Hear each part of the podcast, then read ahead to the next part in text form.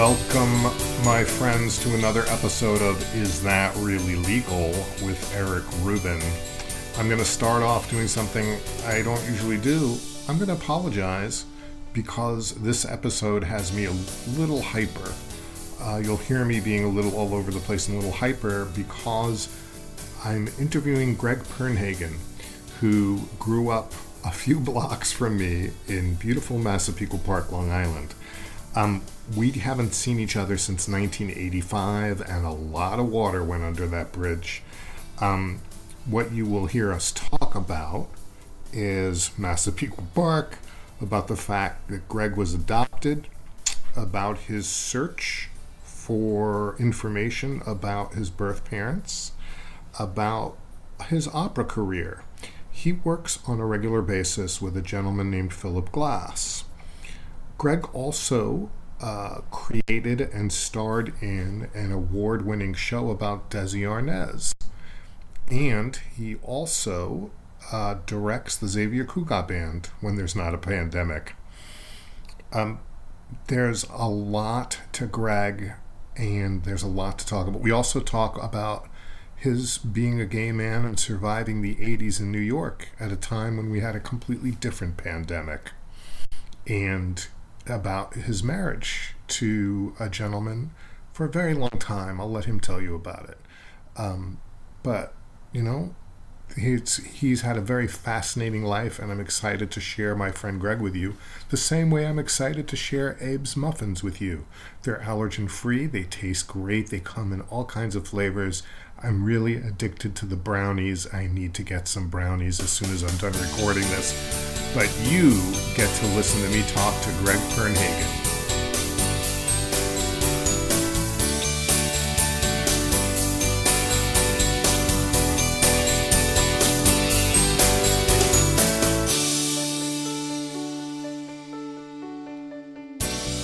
Greg Pernhagen, thank you so much. Welcome to Is That Really Legal with Eric Rubin. It is a pleasure to be here. It's a pleasure Man. to see you, like your face in motion, as opposed to a post on Facebook. It's weird. So um, I don't know if I'll be mentioning it in the intro. I don't know when it's going to go on. You and I literally grew up blocks from each other. I think you're on Lakeshore Drive. I was on South Park. South Park. Okay, great. Oh yeah, that's right. Lakeshore Drive was different. Yes, and um, I've well, you're a year older than me. Yes, I believe so. Uh, yeah, and so we first. What's funny is we probably went to all the same schools. I don't know when you moved into the neighborhood. I went to Parkway Oaks. I did go to Parkway Oaks. Okay, and so your sister Tammy is actually the person I knew better at the time because we were in the same grade. Mm-hmm. Um, and junior high, um, Mill Lane. Right, which by the way, both of those schools literally no longer exists. I and I and I don't I don't does East Memorial I went to East Memorial for a few years. Oh, I don't know. Because I was in the MAL program. That's you know with Hetty and Eric and Maggie. Yeah. And I think that that may still be a school. It might be, but they got rid of the MAL program right well, after think, you. Yeah, we were the last crew actually. I, for a while they had something else going on because one of my one of Tammy's sons was in a, a, a gifted program, but it wasn't, you know, they didn't take the kids out. It, it was just, it was handled differently. Yeah. Uh, your way sounds a little like a science fiction thing where they call out the bright ones and then mold them of, the way the government wants them. It kind of felt like that a little bit. it's the 60s and the 70s. These were weird times. I mean, this is back when they thought LSD was going to help people with as a truth serum. Yeah. But I don't want to get lost in that conversation. Okay. Um, uh, but I want to get back to I. I've literally told my wife several times when we see a Great Dane, I say, you know, I had friends who had a Great Dane who was a Harlequin Great Dane. I forget his name. Rupert. Oh, and Rupert was so big. I, I didn't go to your house very often. It was just to do some kind of work with Tammy, like some schoolwork, I think. We weren't like uh-huh. buds none of us were like super close friends or anything. But I remember being at your kitchen table and Rupert wanted some food, but was very well trained, but literally rested his head on the table. Yep. Yep. Like he's a big dog. I, I loved him, by the way. I'm, I'm wants, sure he's long gone, but Oh yeah, we we still we tell stories about him. Um, actually, I'll tell you maybe the best story about him of all. Um, you remember Michelle Constantino? That is, I mean, it's a name. Okay. that I don't Anyway, know. she she lived in the neighborhood. So, um, you know, Rupert was she a pretty- theater person? No, no, she was just uh, you know in the neighborhood. But Okay. we, we've like reconnected Oh, cool. through uh, I think at the last reunion and also just through Facebook. But you know, Rupert was pretty well trained. As he got older, I could walk him off the leash, you know, on that strip of woods across the street. And one time, um, I remember it was like in the winter, it was kind of a gray day, and Eric Rosenblatt came over and he opened the door and Rupert, for some reason, he like had to go and he was like right at the door. And before I could get him, I was like, don't let him out. And he he ran out the door into the street. Michelle was driving her car with her mom, and Rupert ran into the car, but like on the side. Right. And we were like, I, you know, we all like froze and, sh- you know, and yelled and screamed. We thought, oh my God, he's like going to get run over or hit. And the car, you know, they kept going and then they stopped and he just kept going over to the woods and he was fine, but he dented their side door. so Wow. that's, how big he was. he was big. I still, well, I remember him to this day, and that was probably junior high school. Actually, it was because Tammy and I were working on a journalism project for an English class. wow. I that's all I remember. And I remember she was nice, and I literally haven't talked to her probably since then. Even in high school, I don't think our path. She might have been in the humanities thing. I don't. It's all such a blur. There's so much water under the Yeah. bridge. I, I want to go back. I, I've looked at all your stuff on Facebook and a little research. I thought I would just ask you questions. Growing up on Long Island, you know, it's so funny. I went through this period once I was older. I lived in New York. I lived in Philly and Boston and came back to New York. I had this feeling about Long Island like, oh, that place. Like I distanced myself from it. But as I've gone back and as I also look back at our growing up, we we had it pretty darn good in many I- ways, I think. I I mean, I enjoyed growing up there. I enjoyed school. I mean, you know, when, once I got through junior high, which was, you know, torture. um, but you know, high school was great. I mean, the, like theater, where you and I did, you know, those shows together, and band. So you were French horn, am I right? That was my brother. Um, I was a brother. cellist. Yeah, my brother Phil. Yes, yes, orchestra. I mean, right. for like a hot minute because you know they tried to yeah I've, that's right They tried to make like a symphony orchestra at one point, probably. So, what was your instrument? I'm blanking i was i played the clarinet Right, and I was cellist. okay And my biggest accomplishment in high school was I lettered. This is probably the nerdiest thing anyone could say. I lettered in cello because I was in the all-state orchestra. likewise i Oh, you lettered in clarinet. i lettered in clarinet That's we are born to talk to each other. Uh, but also, we came from a time. So I graduated in '79. You '78. 78 yeah Right. So so let me. So we were in the show Oliver together, yes and we had. I've talked to J.D. Kelly already. Mhm. He'll be coming up. Um, we were lucky enough to have. It was a big high school. There were a lot of people in our high school, 3000 and we had an awesome theater program for a high school. Every year we put out an awesome musical, some straight plays, hmm and um, we were in Oliver. And as soon as I was in that first show, like first rehearsal, I was like, oh, this is what I'm supposed to be doing with the rest of my life. yeah I just like everything about it was great. I was in s- several shows since then. And of course, I, I, I was an equity performer, stand up. I've done a lot of stuff in the yeah theater. you, you you went to the groundlings right Uh, actually, no, but you're so close. I was uh, Upright Citizens Brigade. Upright That's what I did, or UCB. Did you do any of that stuff? Um, I never did anything like that. I I did uh, some worked in a couple of studios, um, you know, for acting because I I never studied acting until I was in my like very late twenties, because I was always focused on the music.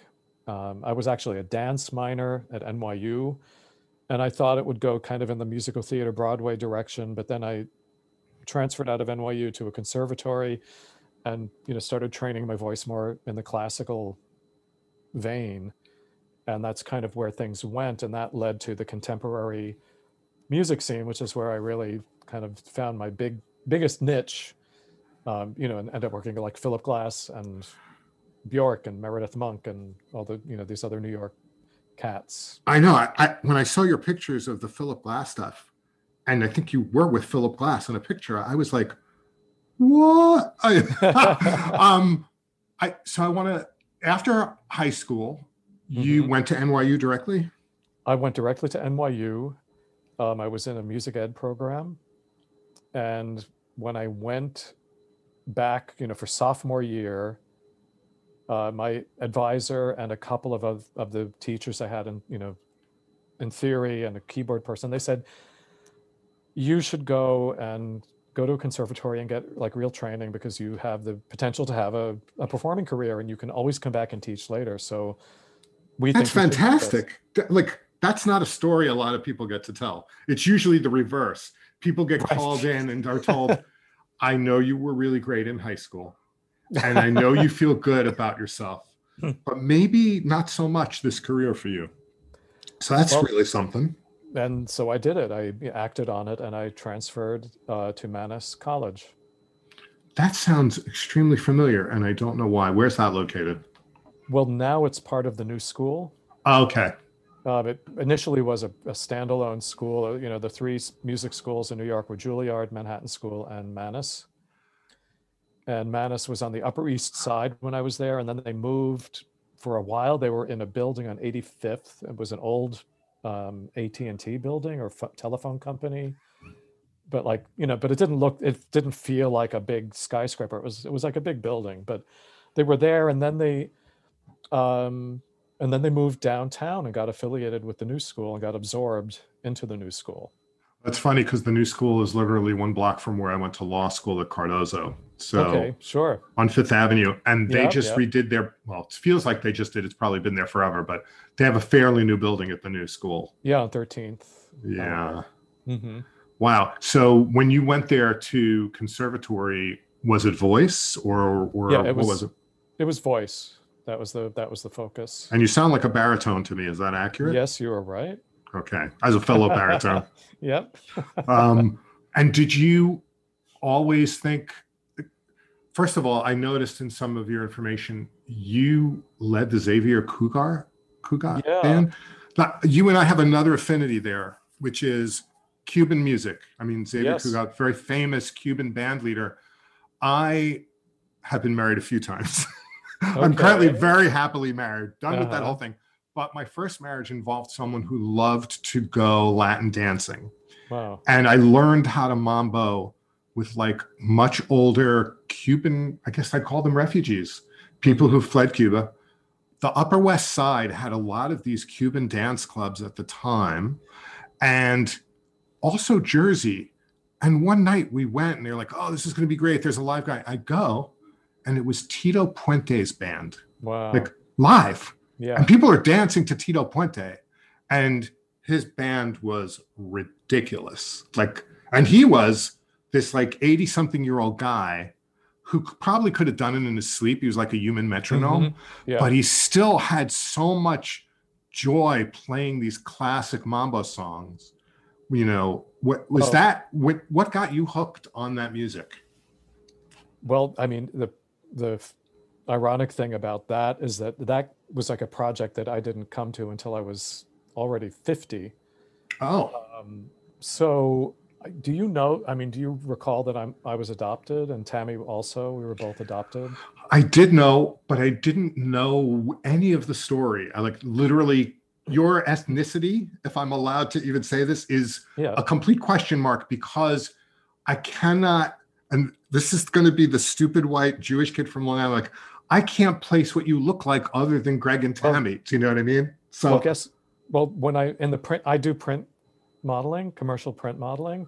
uh-huh. My category is, you know, non-specific, ethnic, or multicultural, you know. Uh, so it's very funny that you mentioned that because that's exactly how I get.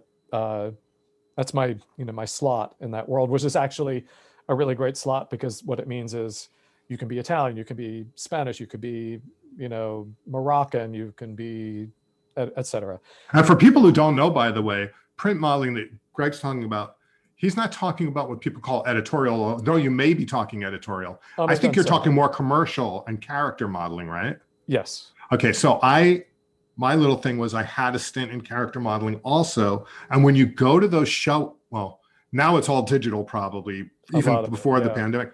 But I would show up at the castings, and I was thinner and younger, and I got the comic sort of like staring at a computer wondering, you know, I did some stuff for Microsoft and whatever. Mm-hmm. When I got them, I would be sitting and I'd see, oh, that's the black version of me. That's the Puerto yes. Rican version of me. That's and you're sort of the multi-ethnic. Oh, good. He can be like, we're going to put him in the Spanish magazine. We could mm-hmm. also put you in a Greek magazine or yeah. an Israel. Like I have no idea, which is really fantastic for you. Anyway, I took that away. Sorry. So you were about a, to talk about being adopted. So being adopted. So um, the fact is that I am Cuban on my paternal side and Polish on the maternal side, biologically. And I knew that growing up. And you know, Tammy is Japanese and Irish, if you can believe that. Um, so I believe anything, frankly. I mean, Given what we've lived through for the last four years, I, there is nothing I don't believe anymore. So I, I mean, we we knew that growing up. Our parents were very upfront. We knew we were adopted. It was never a um, a secret. Right. And they told us, you know, when you're 18 years old, you can go to New York to the agency and you can, you know, get some information about your biological family if you so desire. And so I did look into it when I was 18. Um, well, anyway, I mean, this is like the whole story of reuniting with my mom, my birth mother. But um, the thing is, well, that, you know, that's interesting. So, yes, well, so well, but I want to like so Cuban, always knew I was Cuban. I was like a big, big, big fan of I Love Lucy growing up because Desi Arnaz was the only Latin male role model that I could look to growing up in Massapequa Park. Right. So I was always interested in the music, but you know, I, I, didn't have any of that culture growing up. And so, I mean, I, I felt much more shaped culturally mm-hmm. by growing up, you know, in the household where I grew up, also going to school at the time that I went to school and the things that we learned and being in that program and being exposed to sort of like the Western canon of music and musical theater and the sure. Plus, song. all your classmates were Jewish and Italian for the most well, part. Matza Pizza Park, exactly. right. For people who don't know, we call it Matza Pizza because it's half Jewish, half Italian. I somehow ended up more in the Italian section. Um, I feel like we yeah we were kind of we like borderline. I mean there there were yeah there, I mean there were lots of the Jappy girls who lived nearby, and you know then we had the Italian you know the Goombas and all of that. I mean you know my mom the you know raised me. I mean she was Italian American, so that was actually I kind of felt like the cultural vibe that we had growing up was that was a big part of it. But um I mean, this is like racing. It's like yikes. Um, we have time.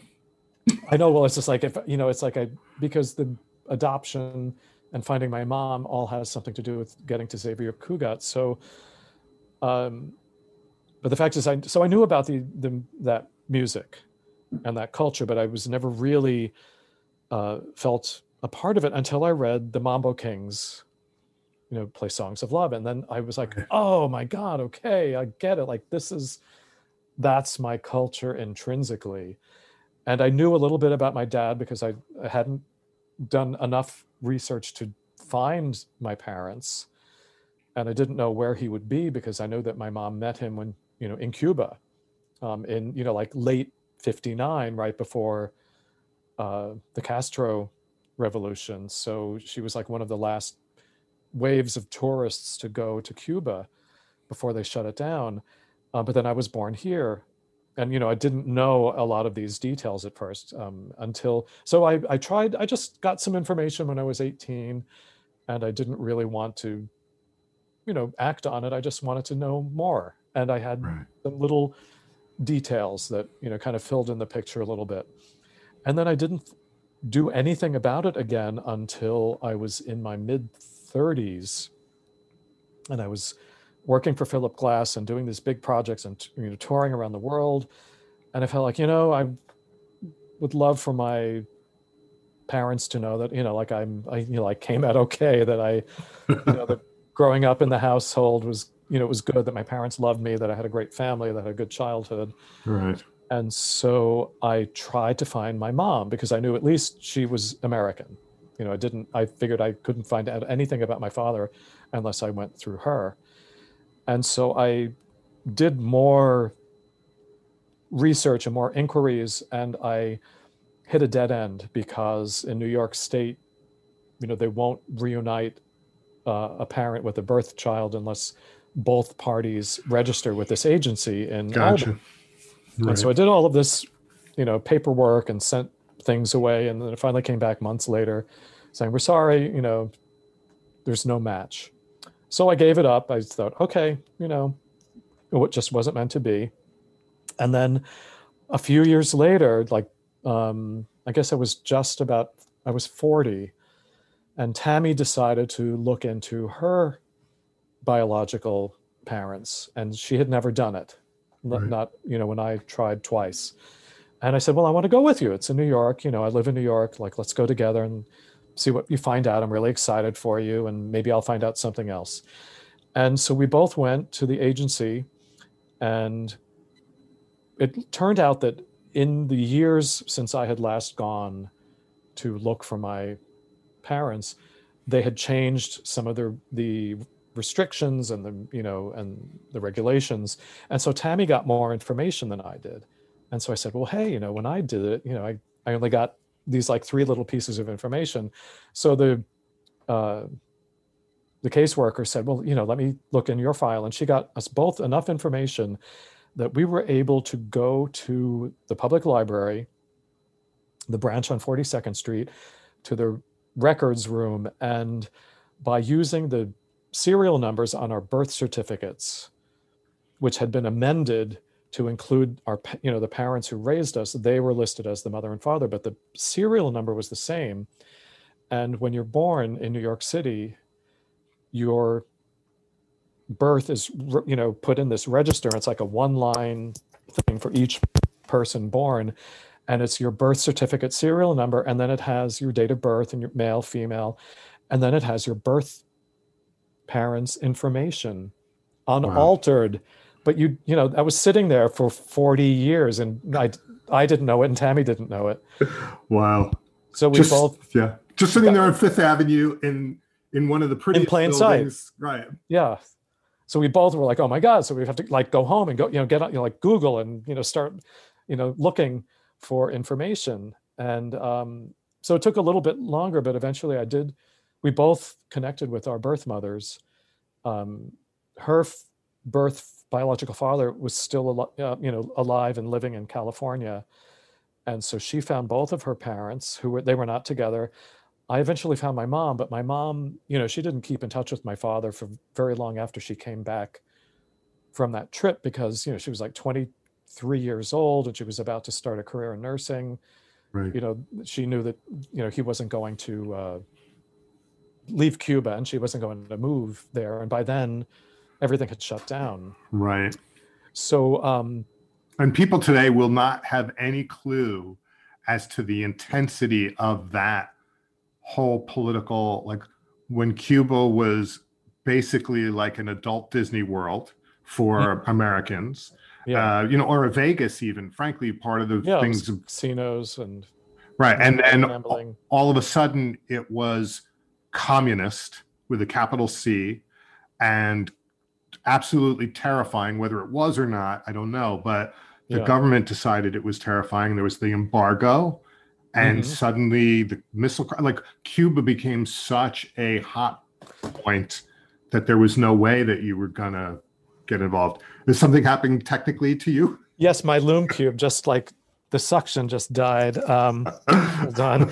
You saw, yeah, you saw the lights go out. Oh, yeah i, I you know, they don't they don't you show go. you this um, you know, in the ads for this product, it's like it. It's oh, a that's cool. with this thing. I mean, I you know, anyway, usually it's okay, but let me just put it back on. I'm not Um, doing video on this, by the way. It's just Okay, audio, but I mean, I'd it's like just to nice see for you to be able to- Anyway, Yeah. you know what? There, we'll we'll do Awesome. natural light.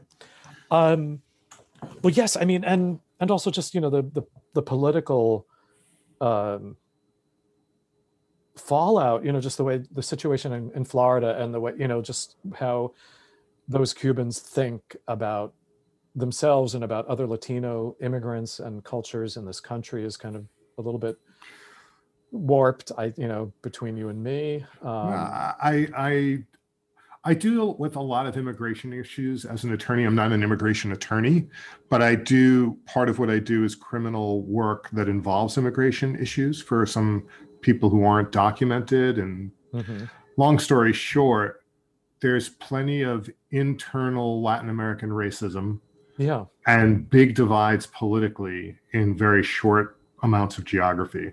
hmm So I get what you're saying. um, you know, and that that those are all things that I've learned. Um, but you know, so the cube. So I, you know, still like hadn't found my, found my dad. Um, I'm going to like hop over a big chunk and then I can go back. But so the the big irony is that last this past May, when I turned 60, we had a trip. Well, actually, it was we planned it in. It was going to be in mid March uh, we planned a trip to Cuba, Wow. and I was, you know, had some information to like look for my biological father, and I was going to bring music, and I planned on finding opportunities to sing, and you know, and just connect that way. And we were supposed to leave like it was like a week after the shutdown, Mhm. and you know, we and they hadn't canceled the trip, and we thought like, should we go? Can we go? Like nobody knew how bad everything was going to get Right. And we actually decided we would wait and see what the you know we were going with um what's it called? Uh road scholar. Uh you know that outfit and but you Mhm. know then a few days later they said you know everything is being canceled. I mean we thought you know we could go and then be stuck in, you Yeah, know, I think for a while and not like because the flights were restricted and you couldn't get out. So so that's a like a really bitter irony that came like right at the beginning of the pandemic experience was that this trip that i had been looking forward to for my entire life um, got you know yanked away for now right. So- Well, you do not strike me as a bitter person in the least. Every time I see pictures of you, well, there's a you know what's interesting is your journey, which of course I don't really know except looking at pictures and some stuff that going way back to the beginning of it, uh, well, at least after college, I had said to you, I think before we started recording, that the last time I literally saw you, I was either finishing law school or graduated. And I Hmm. went to the old Barney's at 7th Avenue and 17th Street, which, by the way, I was literally there yesterday with my wife. We're redoing our apartment. And this sounds so posh New Yorker, but we have a designer. And we Mhm. went into one of the, it's a big design area now. Uh, yeah Right- jensen or the uh, or the one across the street I think it's called EQ3 was one Yeah, of the yeah, places yeah. we went to to look at a sofa and some other things. did you go to And- room and board We did. We love room Okay. and board. Actually, should. room and Uh, board is our favorite. yeah And I I I don't want to get too much into gender identity at the moment. I'll just say I've dated everybody, but I never feel so straight as when I'm in a furniture store and I start to zone out as women start talking about uh you know upholstery options. And i'm sort of like isn't this good enough? Like they're all gray. Like i don't you know but anyway and then you uh must say yes dear. Well that's the other thing is i'm like i've I, know i sound like a complaint but the truth is i have surrendered like i know it's going to be great and i haven't surrendered like succumbed to it more like i'm just going to let this happen well you're, My- you're trusting yeah, my wife is brilliant and she has a great sense of a lot of things and I'm just I'm we're not going to live in a bad place. It's going to be great. Um, but anyway, the Rubin Museum is there, and Yeah. right around the corner is where I last saw you, which is really funny. Uh, you were working at Barney's, and uh, you looked like a million bucks. You were obviously in a Barney's suit. Yeah.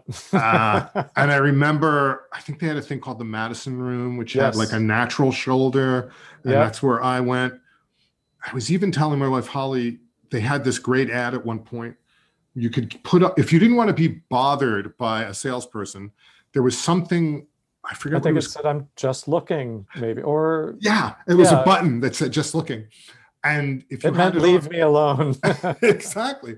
But there was a great ad campaign where somebody wore the button and then wanted help.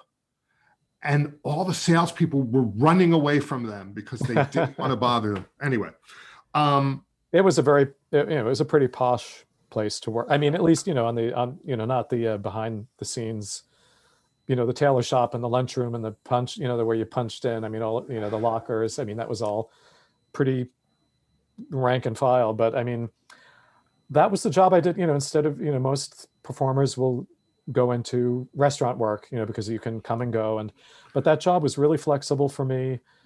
And when I got out of school, I, because I left NYU, I was already in an apartment in New York, you know, paying rent right. and needed to keep that going and didn't want to move back to Long Island or move back home. And so i i had started working there part time when I was in school. And then when I got out of school, they offered me, you know, full time. And I did sort of like full time or like heavy part time. And, and while I was starting to get more and more music work, and, you know, eventually it became, you know, I started to cut my schedule down and down and down, and I started getting more success and, you know, performing more. And it got to the point where sometimes i would work like three hour shift once every two weeks. Just to keep your face in the just to store. keep my face in the store. And then finally one of my managers said greg you know what are you doing? I think you can i think you're you're ready to go. And i, I was like you know you're right. Um, so here's the funny thing about apartments and that neighborhood. Um, you don't know this but i live on the corner of 20th and 7th okay, that is Chelsea, like central Chelsea. Chelsea, Flatiron, you know, awesomeness, and moved into that building in '94. So this was a building, this beautiful old Art Deco, six-story building on the corner, and at that point, like in the early '90s, I was volunteering at GMHC um, in the kitchen, and So used for people who don't know what that is, is that the Gay Men's Health Crisis? Gay Men's Health Crisis. That's their old Okay. original location. I mean, it started, and that organization, without getting too lost in that, really started it. And that's something I wanted to ask you about. So this is perfect. Started with the AIDS epidemic around the time when I last saw you, which was Yeah, the it late was 80s. Late '80s. Yeah. So um, interesting. Great, great segue, Greg. You're great at this. Well, I, I just happened to be, you know, I would pass this building on my way to uh, to GMHC, and I would often fantasize like, "Wow, what would it be like to live in this building?" Because it has this great lobby and has this. It's an Art Deco building from the like, like sort of mid '30s. And don't you know that um, a couple of years later, Philip and I were looking for an apartment, and this is when you still would look in the New York Times for the listing pre-internet, wow. and you would buy it Sunday night and look Mhm. because all the listings that would be ready to go on Monday. And uh, you know, we had been looking, and had we'd seen some things, and nothing seemed right. And then this listing just like popped out at my, you know, in, right out at my face. And you know, it was an. Art Deco building, blah blah blah blah blah, one bedroom apartment, you know, Chelsea. And I just knew when I read that ad, I said, this is the apartment for us. And so at the time, there was a gas station across the street from the building. So, you know, there was no high rise. It was this, you know, flat lot with the, you know, the station and the pumps. Right. Right. And when I walked into the apartment, you know, the building manager opened the door and my eye, it almost felt like one of those reverse tracking shots in a film where like, you know, you like you back up really fast Right. because my eye went all the way to 17th Street and I could see Barney's Whoa. where I had quit working two years earlier because I was finally, you know, working enough as a performer that I didn't need to work there, and uh, it just cracked me up. I was like, I like I can see that building where I spent, you know, 13 years of my life working. That's amazing. And and what I love about this, by the way, is you you point out that you've been with your husband. You guys are married. Yeah, Is that the is that your husband? You've been together a long time. we've been together for 31 years. I just first of all, I, I love that because it's so is antithetical to the BS stereotypes of whatever gay men are supposed to be. Yeah, I mean, I'm sure. Look, there's lots of different people of every type of sexual preference, whatever. But there's plenty of long-term married gay people, and I just like that you're two of them. Um, Well, you know, and what's that? Well, no, I go mean- ahead. Sorry. no, I was going to say. I mean, go ahead. Tell me what you're going to say.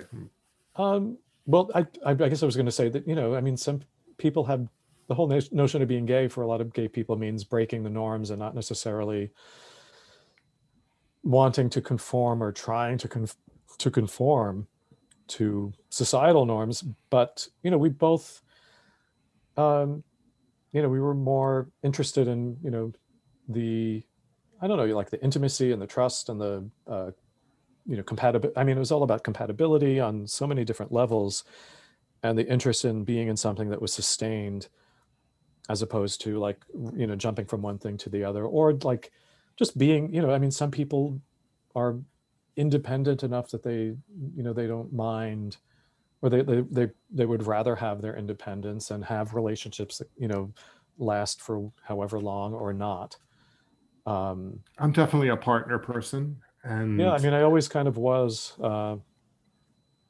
so Yeah. Well, good for you. But I'm that's awesome. And it's also awesome that you survived what had to be a terrifying well, I was terrified. And we've all lost people. it was uh yeah it was a i mean and now we're living through another terrible time of you know losing people um what I think is interesting is there are some similarities in this may be a reach, but during the AIDS crisis, it was generally thought of that this was a gay person's problem. exactly yeah so large elements of the society more conservative let's say i want to i do want to point fingers but again there were lots of people who either ignored it downplayed it didn't want to fund things and it actually created a tremendous sense of community in the gay community which brought about things like act up sure and Mhm. and gay men's health and crisis gmhc of, and god's love we deliver you know. oh i i used to walk by god's love all the time because i had an office on varick street Mhm. and I believe that was there at that uh, at Yeah. the A or the C coming out there. But um, but today, yes, it can affect anyone, but and, it may be affecting everyone now at this point. But for a long time, it felt early on it was very uh, very much. I'm talking about COVID now. Was very city dense population focused. blue. Exactly. And Yeah. so it wasn't a priority for certain political people. yeah Um, and probably even, you know, the day that we're talking, I don't know when this will air, a Republican, not yet congressman from Louisiana, Yeah. died of COVID. at And 41 Yeah. So you don't have to be underli- old. no underlying conditions Uh, that's pretty that, that should Terrifying. freak that should freak people out yeah. And it's not, though, because it's not part of their political agenda to freak out about it. no Um, just to be clear, I had COVID. I did not have a bad course of it. hmm I, uh, in February, Holly and I made our last trip overseas to Madrid. Had an awesome time a week in Madrid. hmm Developed a cough when I came back that just wouldn't go away. hmm Would sweat through the sheets, but I still went to my office. This is so stupid, but and I like Dayquiled all day and Nyquiled all night and toughed it out. I, there, it was just different than any other cough or wheezing thing I ever had, and eventually I got better. But it dragged. It really dragged on. So at the time, I mean, you you were aware that the virus existed, but you just no, you didn't equate or you didn't know. we didn't know it was February, and it See, wasn't until March that I became aware. Wow. The president, of course, knew in Yeah. January. Yes, thank you, Bob Woodward, Yeah, Um, and for and something. right. Immediately, I stopped going to my office as soon as I heard what it was. Hmm. um, and we did, you know, we did the like, oh, let's be smart and stay where we Yeah. are. And then Holly turned to me one night. She goes, "You know, I think you had this." hmm and we go to a doctor for some hormone stuff and he did a blood draw and he's like can you do a covid test they do an antibody test hmm um, which apparently is very accurate because they go right into your blood as opposed to the nasal swab i don't know Yeah. i have the antibodies like i Wow. i ha- and by the way months later still had plenty of antibodies in my system Mhm. so i had it but my point is i'm 59 i was 58 when i got it it was hard on me but it wasn't like i didn't come close to thinking i had to go to the hospital Yeah. there are famous there was a guy on broadway much better shape than yes. me younger Yes. Um, long drawn out illness and eventually died and we're going to have tons of these stories and we're going to have another lost generation you know it's like world war one had their lost generation of people as a result of that craziness then because of aids we lost you know there's always going to be like a photo uh what do they call it montage montage. right of the more popular people of like you know keith haring and whatever but there's every family i mean Yeah. lots of people know people who died from Mhm. AIDS. Well, now we're going to have this next generation of promising. They don't all have to be singers or stars of it. They're just people. They're family members. They're all gone, Mhm. and it's we're now. I read this statistic: one in a thousand Americans has died. Yeah. of COVID. That's I don't know. That's fucking nuts. I've got no other way to put it. It's, Yeah. All right. Uh, uh, so you nav, but you navigated that. Like, do you?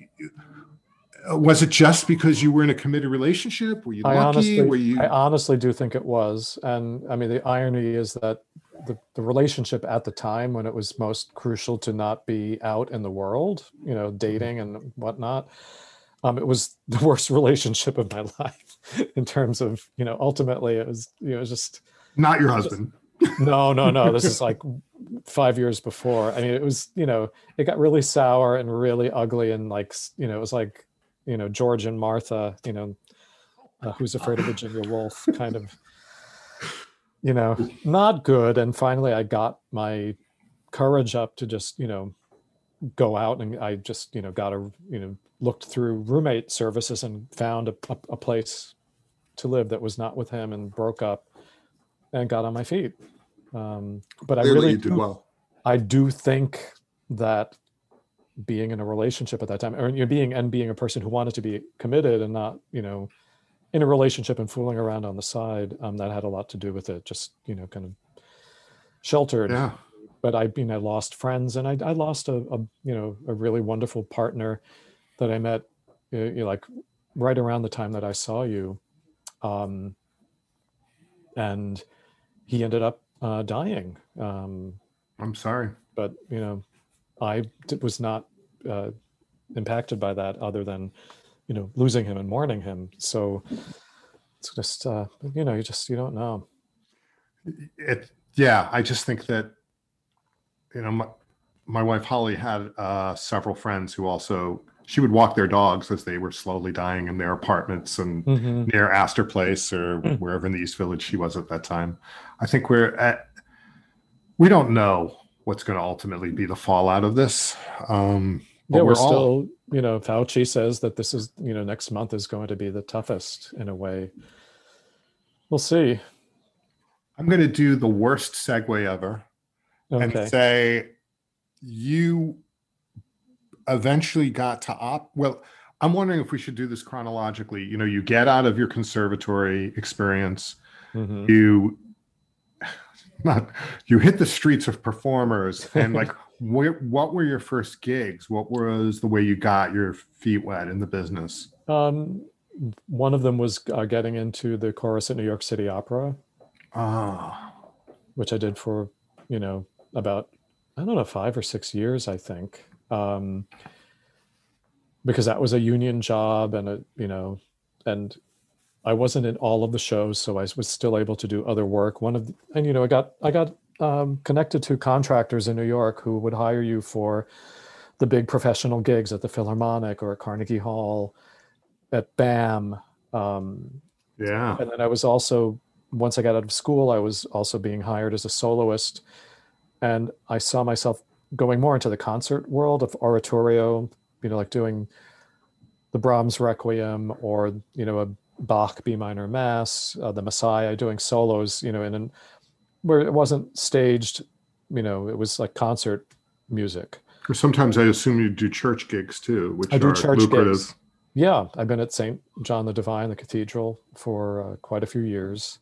That's you know, being a New Yorker. I mean, that's one of the reasons why you need to be in New York, and I'm glad you are. But because you're not going to get those kind of gigs in Kansas or you know Milwaukee. Probably. No, I mean there. I mean, I think you know some people can find ways, but you know, it's just the opportunities aren't as uh, vast as they are here. You know, and and the networking. It's just there, it's a bigger pool or pond, so there are more people to meet and more people to interact with, more people to connect with. I mean, so much of the work that I've been I've done some work online during the pandemic, and it's because of relationships that I've sustained over like 30 years with composers and um, you know conductors that I've worked with. again we've been out of touch a long time but you absolutely don't strike me as a diva you did you weren't when we were in No. Massapequa but, but but what's great about that is having worked on both sides of the desk myself having produced as well as performed you know talent is great but there's a lot of talent in New York the truth be told is it's really important to not like have that stomach ache when you're walking into the room that Mhm. I got to deal with this a-hole now or Yeah. why are they late this time or you know fill in the blank of the problem when you're like you this is your thing you've been working on for 2 years to put together and yeah you want the people who are having fun with it who are excited and who are you know in the sports world they say they they're a good bench player meaning like even if they're not in the field they make everybody feel good in the clubhouse or something you Mhm. know Yeah. and I, you strike me as that guy. I, I'm not blowing smoke. It's just, eh, would you consider yourself one of those people? I I would. Um, you know, when I was doing the Cugat Orchestra, um, which was almost ten years uh, that I was doing it. It's right now. You know, nothing. There's no live touring or live anything, so it's kind of Mhm. everything is on pause. But I, and even before that, I, I started. So I got the Cugat thing happened because I started doing cabaret shows like in the late '80s, uh, working with a really brilliant friend of mine, pianist, and he's also a singer and composer. But you know, we did these really great shows, and then I started to tour more with Philip Glass and do the and other projects and that I was involved in, and so I kind of got away from it. But I always really found it satisfying, and I loved it. Um, and then when I got through the, I guess like the 80s and, and like even the, into the 90s and when, when 9-11 happened that was like a wake-up call it was like you've got to start doing this again like why are you not doing shows and i had some ideas that i had written down in a book you know some time ago and one of them was to do a show uh, you know examining desi arnaz's career and my identification with him as a role model because i was adopted and so i wrote this show and i did all of this research about him and about his business career, his musical career, his life, his life before he was, you know, famous. And that was a show that really got me attention in New York. And I, you know, got great reviews and I got an award from Backstage Magazine. What And was then- that show called, by the way? It was called Baba Lucy, The Art of Desi Arnaz. Nice. That's awesome. Um, and so then these producers found out about it um, and they said, Have you thought about adapting this and turning it into an off Broadway show? And I said, No, but that would be great. So I moved in that direction and worked really hard and we got it up and going. And it opened just a few weeks before the 2008 crash. when, you know, like The Lehman Brothers destruction. when like real Broadway shows like had to close down. So my little off off Broadway show that I had in my baby uh, was put to rest, which was really uh, sad. And Where other- was where was it when it um, I did it Right. at the Actors Temple on 47th Street. Okay, I actually I've seen showcases there. I know Yeah. exactly what you're talking about. It's a really cool old building. That's a very cool old building with a- an amazing history of, you know, the all the old entertainers and the comics they used. That's where they would go to shul, you know, when they were working in the theater district. and before that, when you were doing your um, cabaret stuff, were you at, like Don't Tell Mama? I was at Don't Tell Mama. I was at Helen's, um, which was a club on Eighth Avenue. I did 55 Grove Street. I did the Metropolitan Room, Love the Metropolitan Room. You know, that That's a was a- great cabaret place. and uh, well, you know, it, it closed down. Um, oh, it's been out. It's been out for a while, actually. wasn't there Uh, a downstairs? Or Yes, there was a small. There was a bar downstairs, and that was a great room. I did several shows there. I did some shows at Feinstein's before they moved to 54 Below. Um, I did a show with that I I wasn't I was in. I didn't produce it. Mhm. That was um, Brel, Aznavour, Piaf music, French, with you know four singers, and we did a really nice show there. That's like a cabaret dream show. Oh, I it mean, was great. It I- was a really it was well curated. Yeah.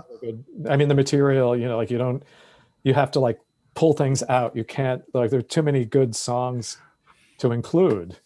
Yeah. but that- um, but I want to get back to like Yeah. Desi. please. Finally, this is like all going back to Cugat that you mentioned like almost an hour ago.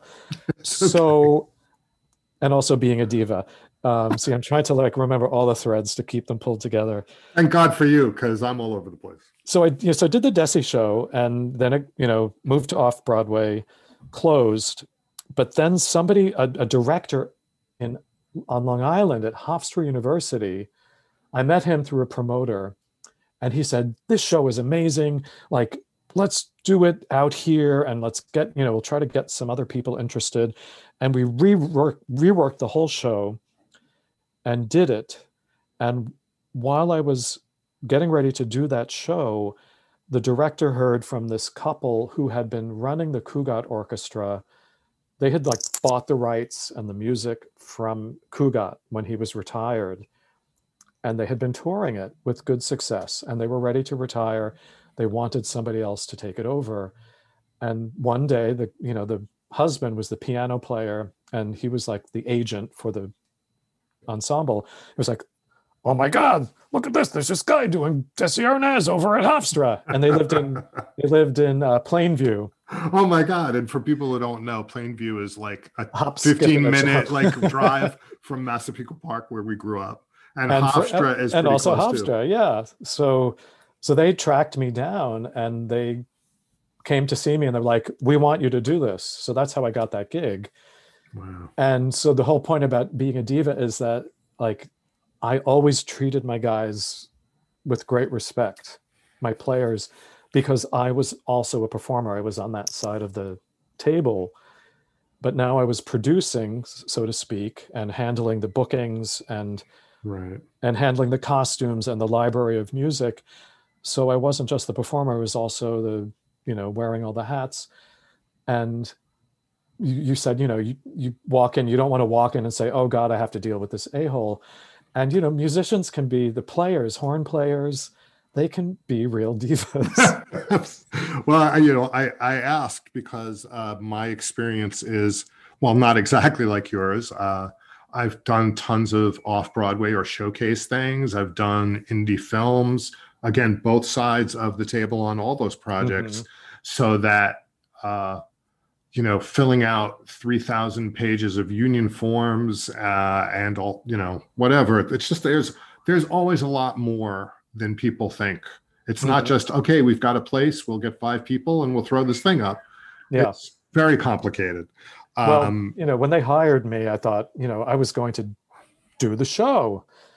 And then, you know, one time I went to have dinner with at their house and then and they were like, "Okay, here you go." And they're like handing me, you know, these cases of equip, you know, the the the, the bandstands and the costumes and like all of a sudden I'm like how do I schlep any of this anywhere? you know, get it home, find a storage place for it, and then maintain it and keep it, you know, shipping it, or, you know, when we would tour So I did some work with them in Florida. I the, the pinnacle of that project so far has been the Montreal Jazz Festival, which I did like Oh wow. about two years ago. Um, but it's just you know it's hard. It's you know it's an it's an it's vintage music, and like when you saw Tito Puente, you know you that even that music. It's just it's the Latin music and the the rhythm and the energy.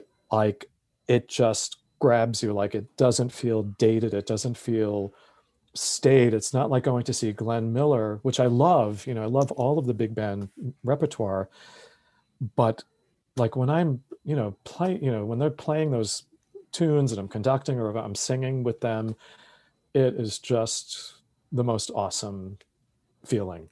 Well, you know, uh, again, similar musical background to some degree.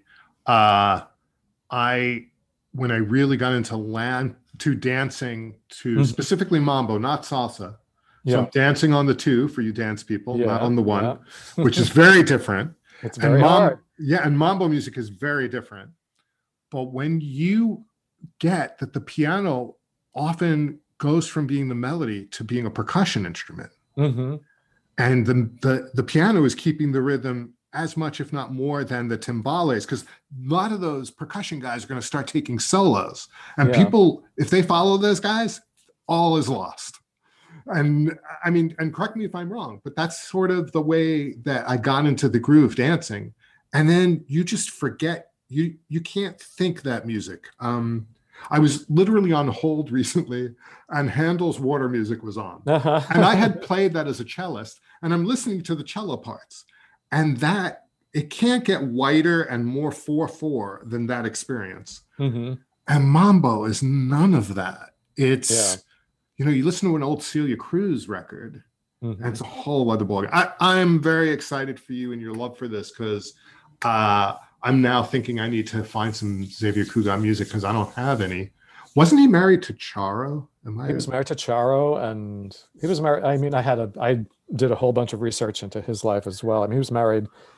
He, he married all of his girl, si- a lot of his girl singers. I mean, I think all of his wives were in the band. well, maybe that's So, uh, could be said of me as well. Um, gosh, what's her name? Abby Lane. Uh, um, oh, um, it's blanking on me now. His first wife, actually, she was still alive. She just passed away about a year and a half ago. Um, oh gosh. Anyway, out of mind. That's okay. We can uh, You know, people can look it up, you know, and if they have trivia- if they have questions, they can go to isthatreallylegal.com and write me to complain or Mm-hmm. set us straight or whatever they want to do. Well, Cugat, Um, you know, Cugat was he was like Desi Arnaz of the radio era. I mean, he had that level of fame. That's you know, people don't realize it because you know Desi came into his own on TV, which was so widespread and you know just reaching you know households across the country. Whereas Cugat was big in the uh, radio era, and also he did quite a few. Um, you know, they would have his band would be featured in some of these lavish MGM musicals because they were Mhm. that well known. He had, you know, he had candy bars named after him. Um, you know, there was marketing and merchandise. I mean, he was the first commercially successful Latino artist in the United But- States. I know that he would be mentioned like not as a joke, but within a joke, say on the Carson show or referred Mhm. to. Like that era of comedian would know about Cugat. Yeah. he was he was he was a reference point. He was a cultural uh buoy on the journey of those people you know as they navigated their careers. Because he would be i'm sure he would be in vegas or the equivalent of vegas for a lot of those stand-ups. And Yeah. they might even open for him or vice versa. You know that that- the, the relationship between comics and musicians has always been a tight one um and you know that sort of Rickles Sinatra thing. Like that, it goes Mhm. from that to current, like more contemporary comedians who are really great friends with rock and roll people. Uh, it's just, it's a very, it's an interesting cultural phenomenon. Um, so Well- at, yeah, No, just a, a- like a quick interjection of a very fun thing that I did. Um, because you're talking about comics, and so the wonderful, marvelous Mrs. Maisel. Um, I did a I did a voiceover for a fake record that is used in a very pivotal episode um, when her father is trying to uh, potty train the grandson. I will have to relook at that. So, uh, I uh, thought I've seen everything, but I will. Well, I mean, you know, it's it, it's like played. Well, it's in the background, but it's not in the background because you hear it.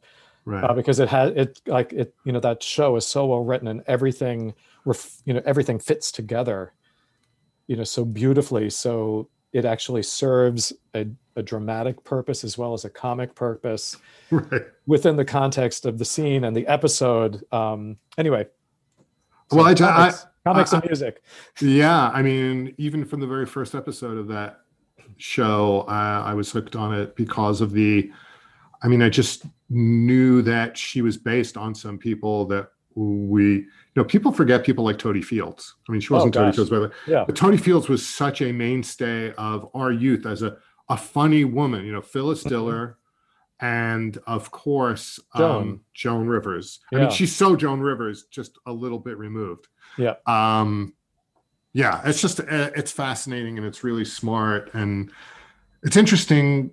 You know, there is no TV anymore. Really, all the best TV is streamed you can mm-hmm. watch it on your computer. The yeah. whole show business has been so transformed by technology. And now by this and you know and moving into the you know to the fore or moving up to the forefront because of our isolation right now it's like even more so it's like even screened you know what you would go and see in a movie theater is coming directly to a streaming platform plus what's interesting is again talking with holly about this yesterday is we're walking no this morning I, I was thinking i don't remember what movies i've seen lately. I do remember what miniseries i've seen. Yeah. So if i was a producer or a money person in a studio um i would be thinking much more like queen's gambit or mm-hmm. the undoing because i've got more time to tell my story. Yeah. I can my production values are still crazy high right? None of these things looks thrown together. If mm-hmm. anything, quite the opposite. I mean, the Queen's Gambit, the wardrobe yeah. people. Oh my God, the whole hit it out of the yeah, park. The art direction was fantastic. Right, and you're talking about what five or six hours of performance. Ulti- I mean, ultimately, when it's all said and done, that must yeah. have taken months to shoot. Mm-hmm. Um, we have no idea. Well, I did hear an interview on Fresh Air, not a competitor. sorry, but where uh, it was said like over 60 million downloads of that show, and that doesn't really mm-hmm. surprise me because um, it's just brilliant on every level. I assume you've seen it. It's yes, brilliant yes. on every level. Um, and then you go, okay, well, what movie? Like the most recent movie we saw, oddly enough, was Coco, which was a beautiful uh-huh. animation. Also, yeah. beautiful, great music, like and an awesome story. But it's a Disney animation. Like what? what movie has impacted you the way that some of these did you see the undoing on hbo watch the un, yes i've seen the undoing okay now i'm uh, not going to give away who it was but did you guess who it was who yes. committed the crime you did we did not nor did our friends ah. i i overthought it mm-hmm. But that's kind of my mo i think no you know. I, I will say this every performance blew me away mm-hmm. in that. And again, great story. New York is a whole other character. We could talk yeah. for hours about that too. Yeah, that's always um, fun when you when you you know. I love seeing any place I've been. It could be it could be Madrid. It could be San Francisco. Uh, Did you love be, Madrid? I mean, oh yes, yes. Oh, you were you the you were. I think I. I think I told me to go to Toledo. Yeah, it was the best. First of all, I will say this for people: when you get to travel again, go to Madrid. It is mm-hmm. a beautiful city. It, it has perhaps the nicest subway I've ever been on. Mm-hmm. It's quiet. People are actually crazy friendly in Madrid, in my experience. I speak enough Spanish that it was fine. And they also, plenty of people speak English if you really get stuck. I'm sure your Spanish is better than mine. Um, it's okay. but I, am I'm, I'm good enough to get around. But um, going to Toledo, we did a a large thing. We went to Toledo. We got a car, like, like, a special thing that took us there with another couple. We literally walked around in Toledo, hit all these amazing, amazing cathedral and the Jewish quarter and whatever. Like, and then we got in the van and we went up to a bullfighting farm where they raise bullfighting bulls. Hmm. And it's in the middle of nowhere. It's huge. There's also a hunting club aspect of it. And we ate and drank and hung out. And it was just a gorgeous, beautiful day all around. Hmm. So thank you for that recommendation. So glad Uh, you got to do that. Oh, me too, because Toledo is uh, breathtaking. Yeah, it's a special place. Yeah, we'll have to go back after the pandemic. We're is there some? We're there, fantasizing about where we're going to go. Anyway, we, we have a trip to France planned. Uh, Holly has two stepsons who are live just outside of Paris, oh, fantastic.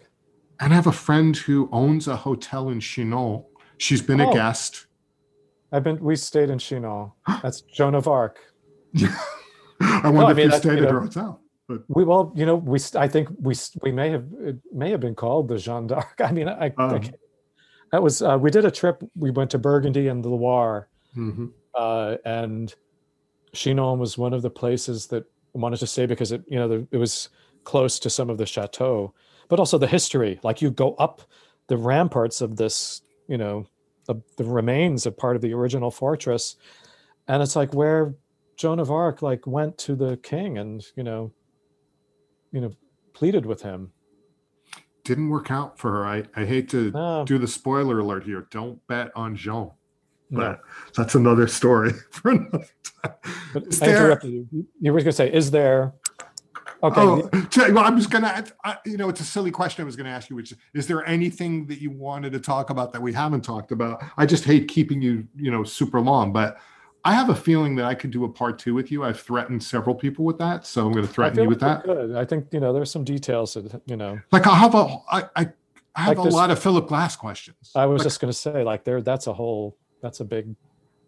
I mean, he's been my my most faithful and long term employer. I mean, and a, and a friend. I mean, I've come to know him uh, personally, and I mean, he picks up my calls. That's all I can say. yeah. Uh, I mean, well, that right. I mean, what else can you I mean, say? the, the last project I did before the shutdown, which closed like five days before the shutdown, was this opera that you know he wrote for me and a colleague of mine who's also worked with him for some years. You know, he adapted this surrealist play by a Cuban American.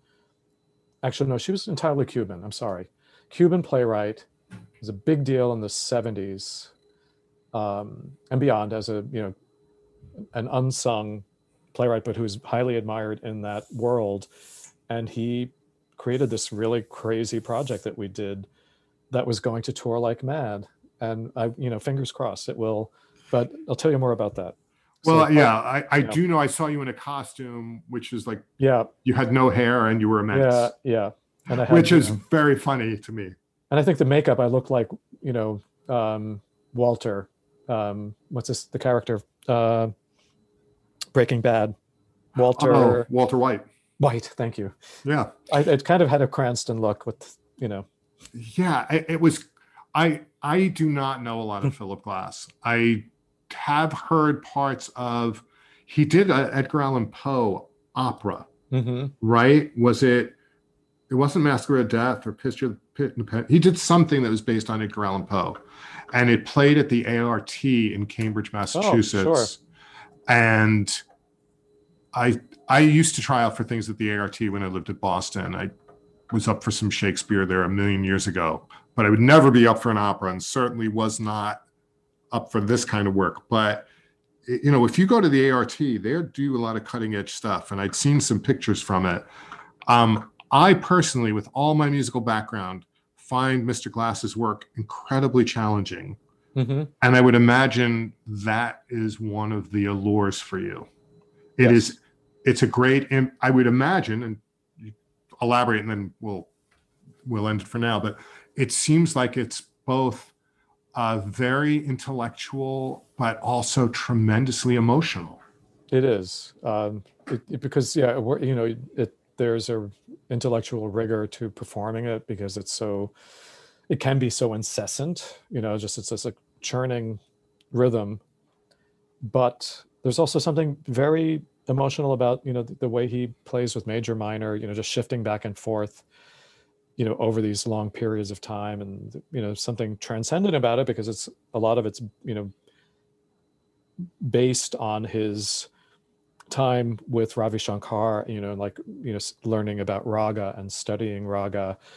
Um, so it, it's you know, there's this uh, Eastern imprint on top of the music. You know, although he's like a, this Western guy from Baltimore. You know, so right. Well, I mean, there's a trance-like quality to be sure, mhm. um, but I think of oddly enough, the most challenging thing I've done was when I did a couple of Sondheims. Sure. Uh, and I did an equity production of Into the Woods, Mm. and I did a semi-pro version of Merrily We Roll Along. Who were you in, in Into the Woods? I was Cinderella's father. I had the smallest Oh, role, Okay, but but I literally would be. There's a point called the first midnight where you're standing as a group, and I pretty much was in four four for my whole thing. One at midnight, one midnight, one minute gun into whatever. Mhm. There's some lead up to it. I can't remember now, but I'd be standing next to someone who was in three four, yeah, and someone else would, and and we'd have these strange. Again, it was the there were a whole bunch of sections.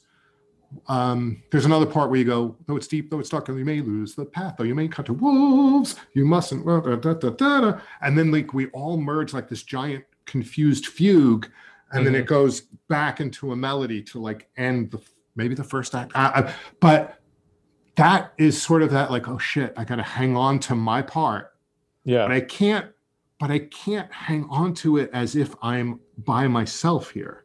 no, And I have to see myself as a tiny piece of this other big thing. And I I worship Mr. Sondheim and I loved Into the Woods. And I have to confess this. Every night when we would end with the children will listen into the finale, I cried. I was crying on stage. That music, it I just to this day it moves me. I just It's that was a it's a beautiful beautiful score. Um, I was dating a, guy who played in the pit for that show, and so I got to go to the opening night party. was that the got- Bernadette Yes, Oh, the original one in, in 80 i guess 88 87 88 um, and then i got invited or he got invited to a party sondheim had a party just for the cast and the musicians in the pit uh-huh. at his home on you know 52nd street i think Uh-huh. 51st and so i got to you know go there and be in his house and poke around and got to speak with him and sat next to bernadette peters on a piano bench and you know drooled for a while Again, any she, she's so tiny. You could Yeah. put her in your pocket. except for her hair, which is very big. And she is like a, I, I I went to some guy to get audition music once and he was her vocal coach mm-hmm. or and that was right around where Juilliard is so in like the 60s and as I was going in she was leaving she was doing her best to camouflage herself she wore like a black baseball cap hmm maybe sunglasses, but the hair, like you can't disguise the Bernadette hair. It's everywhere. And she was just like a tiny force of nature, which I think is what she That's is. that's her magic. Yeah. I was That's- once online at Dean and DeLuca, you know, down Broad, on Broad in Broad on Broadway in Soho, Yeah, I know it well. and I realized that she was next to me. she was in front of me in line because it was the hair, and I was able to like excuse me, like we met, and she was like, "Oh, how are you?" You know. anyway, it's pretty funny. Uh, I think we should trade New York stories sometime. I would love to. I want to hear more of yours. I want to Uh, hear more about you know. I met Kurt Vonnegut once. mhm. Uh, I met David Byrne in a Citibank line. I, and I have a hard time keeping it together when I meet people of that ilk who Yeah. mean a lot to me. And um, but it's also one of the things I love about being in New York. We live in Brooklyn. Mhm. Uh, I live just a, really pretty close to the Brooklyn Bridge.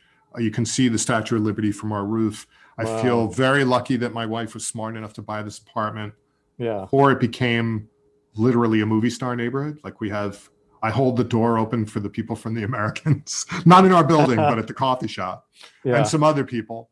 You live in uh, a neighborhood that I actually know well because I had friends I used to stay with at a building called the Mercantile, oh, sure. which, uh, and I used to go there when Tom Cruise was divorcing the woman. She lives there, and I had to go through press Katie. lines. Katie Holmes. And uh, there's other famous people that live in that building who I'd always be like, oh God, I can't. Chef Bobby Flay lives in that building. Okay. um, and other Good. people. And, and that's a great neighborhood. I love that neighborhood. It's a fun neighborhood. It's uh, and especially Seventh Avenue. It's like it's not big and crazy like Sixth Avenue, you know, with all of the big box stores. But you're close enough. You can go to Eataly if you Yeah. want to get something awesome. Yep. The- Um, or the, Chelsea Market opened when we first moved. You know, when we moved in, when it was oh, nothing yeah. before it became, you know, the studio for the Cooking Network or the Food Network. Right. And there's so Before many Google great. moved into that building. I mean, Oh, right. And and then also before the the High Line, thank you. That's what I was looking Yeah. for. my Um, backyard. It's a beautiful neighborhood. We're both very lucky. We yeah. yes, absolutely, and we've Uh, like you know to stuck it out all these years. uh, and I'm even going to say that it would be great when this is all over if we did a double date. I think I would We have are. a blast. You've mentioned that, and we, uh, but yeah, because we obviously both like serious food and serious drink, so I think that would be great. Awesome. That's a great note to end on for part Yes. one. Greg, happy, happy New Year to you and to oh, to you too, and continued good health. Um, hugs to your husband and your whole family. Feel free to say hi to Tammy for me. It's been I even will. longer. I I will. I I saw her on Christmas Eve. You know, zooming. Great. Everybody's well. Everybody's fine. Knock Great. on wood. And uh, to people out there listening to this, I wish you all a happy new year. Stay safe. Get through, you know, this next phase, and let's like move beyond it and come out stronger. Thanks, Greg. It's been awesome to spend time with you. Thanks for being on It's Is great to see Really you. Legal? Thanks so much for asking me, Eric. And uh, we'll do part two whenever. 2021.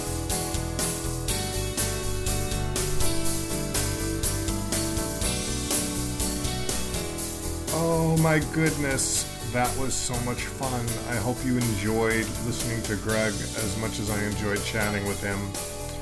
Uh, if you did, or if you didn't, uh, just drop me a line. Let me know. Go to isthatreallylegal.com and leave me a message. You know, you can rate this podcast, you can subscribe to this podcast. Do it. Do it now. And then, of course, grab a handful of Abe's muffins and shove them in your face. They taste great and they won't kill you. Have a great rest of your day, and we'll see you soon.